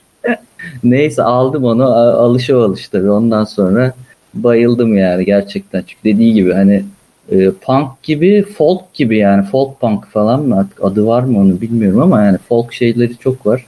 Folk ezgileri çok fazla. Doğru söylüyorsun. Evet. Evet yani. Sözler çok şey. Çok iyi. Temposu şeyi çok iyi. Bası, davulu, temposu da çok iyi. Gerçekten o konuda da haklı yani Oktay. Ondan sonra da böyle bir şey solcu, üçüncü dünyacı bir bakış açısı da var falan. Her taraftan şey yani sevilmeyecek gibi değil yani. Ben de o yaştan, o yıllardan kaptırdım. Bu haftada siz yayınlayınca haberim bile yoktu yani Justin Sullivan'ın albümü çıkart diye. Gerçekten zevkle dinledim. Çok güzeldi. Ghetto konserine gelirsek ben de hatırlıyorum onu. Doğru hatırlıyorsam şöyle bir şey olmuştu yani. Vardır zaten belki burada başka hatırlayan da. Yani böyle bir gerçekten fazla bir kötü idi ortam. Bir de çok işte moshpit birbirine saldıranlar falan. En son ben öne doğru gittim. Orada böyle Athena Gökhan var tamam mı? Kapı gibi adam. Onun arkasına saklandım. Geleni gideni savuruyor. Hiç şey yapmadan. Rahat rahat. Orada falan biraz yani dinleyebiliyoruz. Gerçekten dinlenebilecek gibi bir de değildi diye hatırlıyorum. Doğru konseri hatırlıyorsam belki de gene oradaki başka bir konserdi o. Bir de şeyi hatırlıyorum. Bu sene Zorlu'ya geleceklerdi. Aldım bilet. Sonra işte zatürre oldu gitarist galiba. Gelemediler. O sırada Justin ben kendim geleyim demişti. Kendisi gelip çaldı galiba konser günü. Ne olur ne olmaz diye. Sonra ertelendi. Sonra Covid. Hala şu an duruyor yani bilet elimde. Böyle şeyle bakıyorum. Ah diyorum niye gitmedin o gün canım diye. 1,5 yıldır ne konser var ne bir şey var. Onu da inşallah bakalım şey olursa. Yani zorlu tatsız bir mekan. Model Army'de yakışmayacak bir mekan aslında. Ama gene de inşallah şu Covid biterse de orada görmek istiyoruz. Ben de böyle hızlıca geçeyim. Başka arkadaşlara sözü bırakayım. Teşekkür ediyoruz. Alper geliyor. Ben devralayım şeyi bayrağı. Can'ın söylediği aynı konser mi bilmiyorum. Ben şeyde Vox diye başka bir mekan vardı. Bir ara adım Manhattan'da falan. Birazcık daha aşağıda. Galatasaray'ın daha aşağısında tünel tarafına doğru. Oradaki bir New Model Army konserine gittim. 2005 olması lazım çünkü askerdeydim. Yok benimki 2005 olamaz. Ben 2005'te Fransa'daydım zaten. Yok. Daha sonra. Ben Can'ın söylediğine referans. Yani, Sirke'nin değil Can'ın söylediğine mi? Sen Can değil öbür Can'ın. Ben Sirke'yim oğlum ben Can değilim burada. Tamam. Onun söylediğine referans olarak orada da seyircinin arasında şey vardı. Athena Gökhan vardı. Ama benim oradaki deneyimim mesela daha farklıydı. Yani ben Moş'a da girdim. Ve Moş şeydi de eğlenceli bir Moş. Hani bazen eğer Moş bitin içindeki insanlar nasıl yapacağını biliyorsa, ona alışkınlarsa o aslında çok eğlenceli bir dansa dönüyor. Yani herkes aynı anda zıplamaya başlıyor falan. Ve şeydi de mekan çok ufak ve çok basık bir mekandı. Şeyin aksine öbür tarafın gettonun aksine. Getto daha dik katedral yapısında bir yerdi ve sesler çok kötü dağıldığı için Getto'daki hiçbir konserden ben alamadım, keyif alamadım. Bu mekan, Vox dediğim mekan tam aksine basık ve yatayda genişçe bir mekandı ve tam bir endüstriyel İngiliz kasabası bar konseri havası gibi bayağı sıcak ve eğlenceli bir ortamda geçmişti. Onu hatırlıyorum. Çok çok eğlenmiştim. Ben şeyi çok severim. Yani New Model Army'nin daha hızlı tempolu parçaların, yani işte şey Here Comes the War falan gibi böyle insanları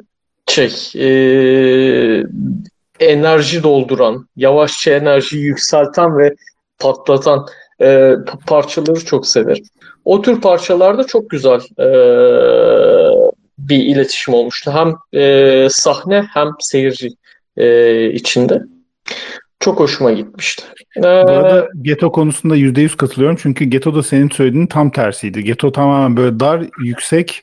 Katedral gibiydi. Evet. Evet, aynen katedral gibiydi. Böyle gotik katedral kıvamındaydı ve yani ses böyle karman çorban hali gibi. Yani adam yani New Model Army zaten gümbür gümbür müzik yapıyor. Özellikle live olduğu zaman başka tatta bir şey yapıyor. Orada oranın yani mimari formundan dolayı o bildiğin kakafoniye dönmüştü yani. Benim... Sadece mimari form da değil, ses sistemi de herhalde Getto'nun çok kötüydü. Çünkü olabilir. Ben bir kere gittim oraya, bir tek o da New Model Army'dir bu arada. Ben Adrian Blue Power Trio konserine de gitmiştim Getto'da. Ama çok farklı tarzlar abi. Orada evet, çok farklı yani, tınlar kulakta diye tahmin ediyorum. Yok. Sonuçta demek istediğim şey o da elektrik ve yüksek güçlü, yüksek volümlü bir müzik ve o da kakofoniye dönüyordu. Yani kulaklarımız acımasın diye kulaklara kulak tıkacı takmak zorunda kaldık. Bir de bırakıp da gidemiyorsun çünkü sahnede Adrian Blue çalıyor. Bilmem ne. Getto güzel bir yer değildi. Neyse Getto şeyine dönmeyelim. Kritiğine dönmeyelim.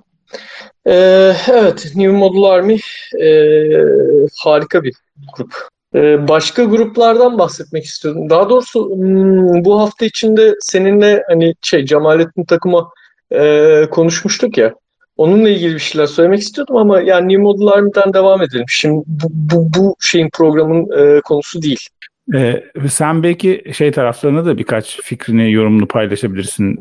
Dave Holland, ben aslında o tarafta biraz Onur'dan bekliyorum ama bir Dave Holland'la alakalı senin hani fikrin, yorumun, katkıların varsa onları ben duymak çok isterim. Bir de asıl Steve Hackett ve Cabe ile alakalı da çok güzel olur diye düşünüyorum. Ha, tamam peki. Ya ben Miles zamanından Dave Holland'ı dinler ve severim.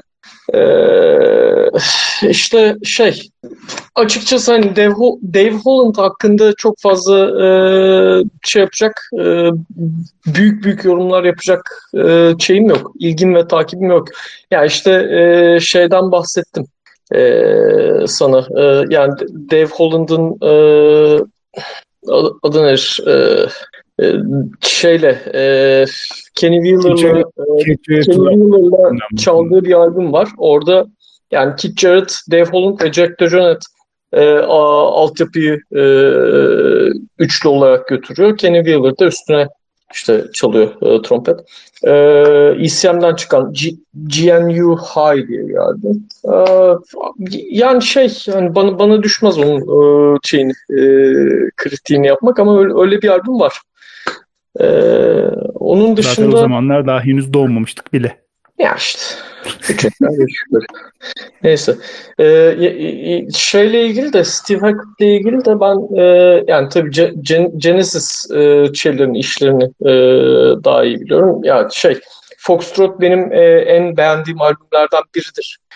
Steve Hackett galiba Genesis'le Nursery Crime'da çalışmaya başlıyor. Sonra Peter Gabriel ayrıldıktan sonra da bir süre 3-4 albümde daha devam ediyor. Sonra o da ayrılıyor 70'lerin sonlarına doğru. Ama Foxtrot benim için önemli bir albüm ve benim bildiğim kadarıyla Foxtrot'ta Steve Hackett'ın parmağı özellikle Watcher of the Skies'a çok çok değmiş. Yani Watcher of the Skies Steve Hackett'ın signature parçası gibi bir şey. Zaten sonra Revisited bir albüm de çıkartıyor Watcher of the Skies ile ilgili. İlginçtir. O da böyle aksak ritim. Sanırım 9-8'likti. Tam hatırlamıyorum. 11-8 de olabilir. 11-8'lik bir parça. Yani tam emin değilim. Ya 9 ya 11. Böyle hani aksak ritimlere gideceksek tap filan diye böyle bir ritmi var şeyin parçanın. Çok hoş bir parça. Steve Hackett'ı da ondan dolayı bilir ve severim. Ne diyorduk? Ben çok dağılıyorum konuşurken. İşte aslında ben biraz Ornette Coleman, Cemalettin Takuma tarafıyla ilgili acaba bir yapar mıyız? Yapar mısınız? Özür dilerim. Bana ne oldu?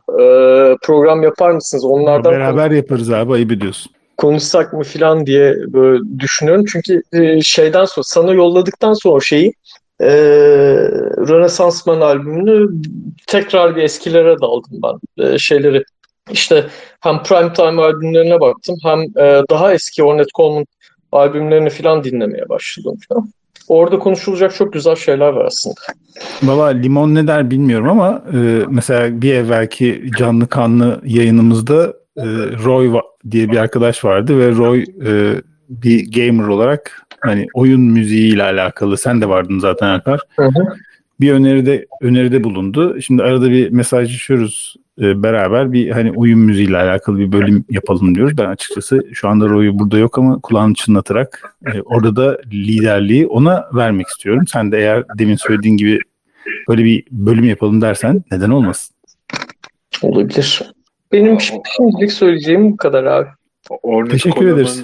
Ornette Coleman içinde program yapılır bu arada yani.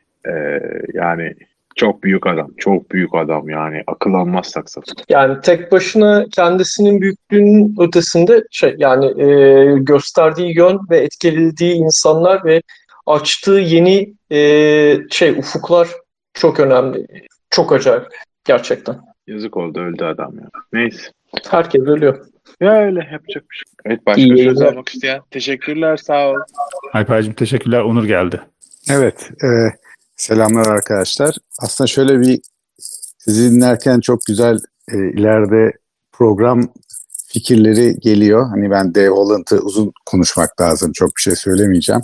Çeşit şey var. New Model Army'yi de pek takip etmiyorum açıkçası ama mesela bu klasik serisi de yaptığınız gibi üflemeli serisi veya vurmalı serisi gibi böyle konseptler olsa çok ilginç olabilir aslında. Duymak isterim sizlerden. Peki basçılar serisi olursa misafir sanatçı olarak gelir misin? Basçılar serisi olursa ayrı bir coşkuyla gelir ve dinlerim. Gelirim de. Şu an ben listeye bakıyorum. Efendim bir tane basçımız var bildiğim kadarıyla. Arada atladığım yoksa 2 tane davulcumuz var. 1 tane gitaristimiz var. 1 tane orkestra şefimiz var diyeceğim ama zaten o yani o host zaten kendisi. Bayağı zengin bir şey çıkartırız bence, değil mi? Ne diyorsun Limon? Abi yani ben piyanist olarak katılayım gruba ya. Ha değil mi? Doğru söylüyorsun. Pardon, doğru söylüyorsun hakikaten. Yani neden olmasın, her şey olur. Oo, fikirler bölünerek çoğalıyor. Ben Onur bir şey söyleyeceğim. Ben senden New Model Army ile alakalı daha takip etmiyorum dedin ama yani şaşırdım. Ben evet çok hani tabii ki biliyorum ama çok gerçekten hani bir şekilde yollarımız birleşmedi. Ben bilirim ama hani böyle buradaki arkadaşlar gibi yakın değilimdir. Hiçbir zaman olmadım yani. Oktay mı söylemişti hani herkes için değil diye, benle çakışmamış aynı platforma gelememişiz bir türlü. Ama punk ruhunu düşündüğümüz zaman çakışmamış olman veya tekrardan bir birlikteliğin tekrar denemenin iyi olmayacağı anlamına gelmiyor diye düşünüyorum. Yok yok. Bence tabii, denemelisin tabii. Yani. Tabii yani işte zamanında yakınlaşamamış. Çok bilmem yani. O yüzden yorum yapmak istemedim. Okey.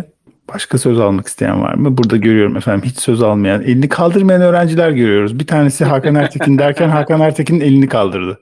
Buyurunuz Hakan Ertekin Bey. Unmute etmeniz lazım kendinizi. Mute'desiniz. Ama izniniz var. Şu an sesim geliyor mu? Evet. Evet şu an sizi duyuyoruz. Buyurun. Selam arkadaşlar hepinize. Sizi dinlerken iki not aldım. Mesela merak ettim konuşurken hani Dave Holland kaç defa geldi, ne zaman geldi falan derken Jack DeJohnette'i Cemal Reşitre'yi de dinlemiştik.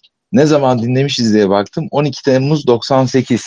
Yani herhalde 96'da biz üniversiteye girmiştik. Üniversite 2'deyken falan gelmişler. Michael Caine ve Jerome Harris diye iki müzisyenle birlikte gelmiş. Ya ben şimdi o gece, o günü hatırlıyorum. Buradaki yayında olan 3-5 arkadaş da zannedersem vardı o günkü konserde. Yanlış mı hatırlıyorum? Alper vardı galiba, bak o da ritim section olarak. Ya sanki şey gibi hatırlıyorum. Jack DeJohnette kendi ekibiyle çalmıştı. Sonra Yarkın Türk ritim topluluğu çalmıştı. Onlar çalarken Jack DeJohnette gaza gelip sahneye gelmişti. Ama bizimkiler o kadar böyle hani ritimler uçuşuyor ki havada. Yani 11-8 çalıyor, 13, böyle 17 falan. Abi Jack DeJohnette adapte olamadı o gün. Ben onu hatırlıyorum. Yani. Evet, bu birkaç konserde yabancı müzisyenlerin başına gelmiş şeydir. Yani aynı biraz o bizim Türk müzisyenlerin egosu yüzünden de oluyor abi. Burhan Öçal da öyle yapıyor bazen. Şeyleri çok boğmaya çalışıyorlar. Birlikte çaldıkları batılı müzisyenleri çok fazla aksak ritme boğmaya çalışıyorlar. Ve yani karşısındakini dinlemeden kendini baskın çaldığın zaman ensemble olmuyor ortada.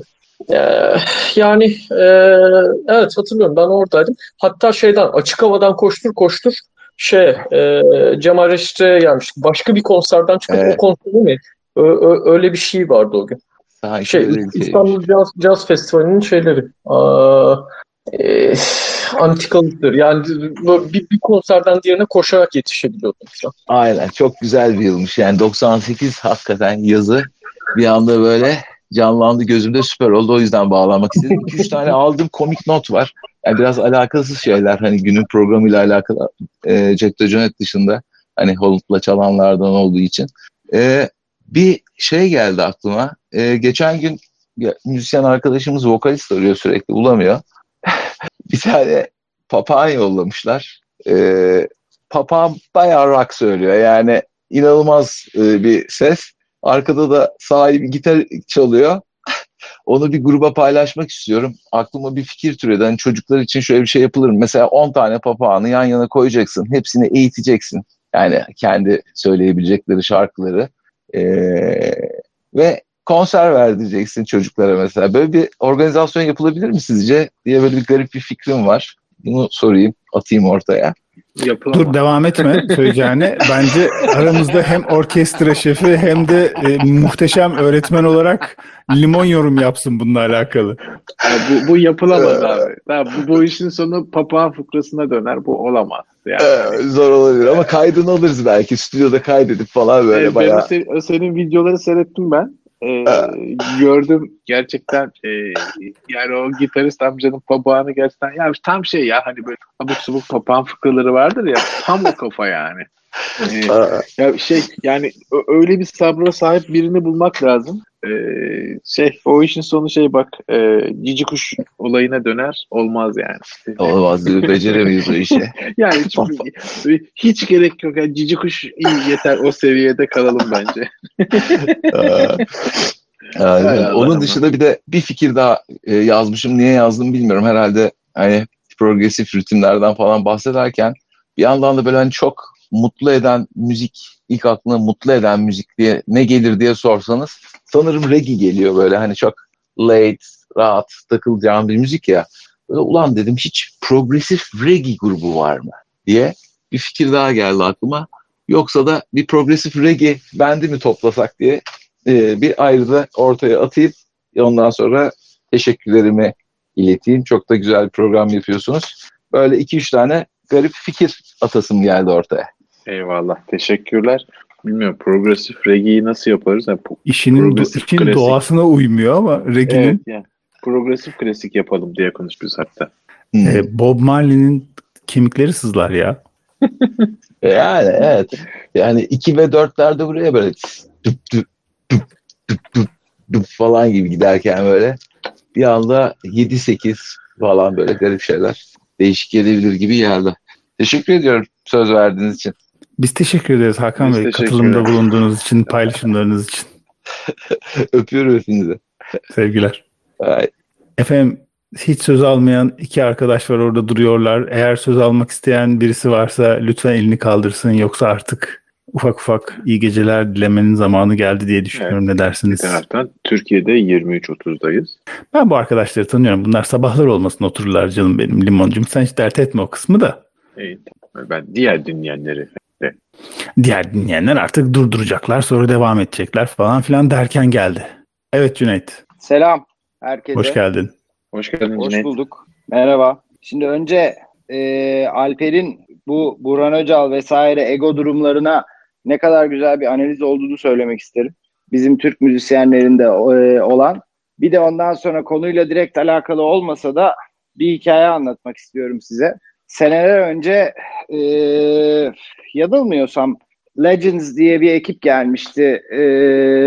Eric Clapton, Steve Swallow, Christian McBride falan filan Türk müzisyenleri adına ne yazık ki unfortunate diye olarak anlatıyorum bu hikayeyi. Christian McBride bas çalıyordu grupta yanlış hatırlamıyorsam. Adamlar Viyana, ben de o zaman Jazz Festivali'nde rehberlik yapıyordum. Roy Haynes'de davulda da Roy Haynes vardı galiba. Derken adamlar Viyana Jazz Festivali'nden İstanbul'a uçarken Ray Brown vefat etti. Can belki bu hikayeyi biliyordur. Ben onu anlatmış olabilirim. Neyse Christian ve adamın vasiyetinde de tabutunu Christian McBride'ın taşıması söylendi. Bu da böyle International Jazz Festival Organizations tarafından bir yani Avrupa'daki bütün festivalleri dolaşmak üzere buluşmuş bir projeydi. Onun yerine Viyana'dan bunlar uçağa binecekken bize telefon geldi. Dediler ki bir tane basçı bulun. Biz de Volkan Ürsever'i ayarlamıştık yanılmıyorsam o zaman projeye katılması için. Neyse bunlar geldiler. Proje lideri de Roy Haynes'di. Bir gün prova yaptılar. Prova bittikten sonra Roy Haynes Volkan Ürsever'i çok beğendi. Dedi ki yani şimdi dedi Christian'ın buradan Amerika'dan geri dönmesi 3 konser için çok olası değil. Saat farkları, cenaze günü, şu bu falan filan diye. Volkan Ürsever turneye bizde devam etsin dendi. Volkan da devlet sanatçısı olduğu için ve kendisi izne başvurmak istemediği için bu turneye devam etmeyi reddetmiş. Yani bu Türk sanatçıların aslında bir yandan belki başka bir programda da konu olabilir. Bir yandan ne kadar ellerinin kollarının bağlandığı şeklinde bir yandan da kişinin şahsına hiçbir ithamım olmamakla birlikte aslında vizyon olaraktan ne kadar bu İmer Demirer için de ne yazık ki geçerli. Yani böyle ne kadar sığ ve köşede yani köşeye sıkıştırıldıkları ve dar alanda kaldıkları adına aklıma gelen bir festival dendi diye o senelerde olan bir konser adına bir hikaye paylaşmak istedim. Bir de arkadan sürekli cana sıkıştırıyorum. Konuşulanlarla ilgili mesaj atıyorum sürekli. O öyle bu böyle falan filan diye. Ben de bir katılıp böyle bir hikaye anlatmak istedim. Sözün özü bu. Teşekkür ederiz. Ama çok güzel bir program yapıyorsunuz. Rahat bırakmam sizi bundan sonra. Lütfen bırakma. Her zaman bekleriz ne demek. Cüneyt'cim, herkese sevgiler. Senin anılarını bekliyoruz her zaman. Ha, anlatırım evet. Arada denk geldikçe. Keyifle. Eyvallah. O zaman sevgili Limon, Hakan Ertekin'le son sözü veriyorum. Sonra da herkese iyi geceler diyelim diyorum. Ne dersin? Hay hay tabii ki. İyi geceler. İyi geceler Cüneyt'ciğim. Hakan Ertekin buyurun. Ben esasında Oktay'a son sözü bırakın da şu Ace of Base'i biraz anlatsın diyecektim. Onu benim kuzen de çok bir dönem takılmıştı. İzmirliydi falan. Bunlar büyük kopuyorlardı yani. Oktay anlatsana şu Ace of Base gerçeğini. Güzel, güzel. Bilmiyorum Oktay bir şey söylemek istiyorsan. Abi, Hakan'ın ya, rüyama girer ne olur ya. Bilmiyorum Oktay'ın söyleyecek bir şey var mı bu kadar sözden sonra ama. Evet, teşekkür ediyoruz Umut. Can hakikaten bize söz ve hakkı vermeniz iyi mi oluyor kötü mü bilmiyorum ama böyle işte anılara atlamak keyifli oluyor. Bence müthiş oluyor. Eyvallah. Hadi iyi akşamlar tekrar. Hadi akşamlar, görüşürüz, bay bay.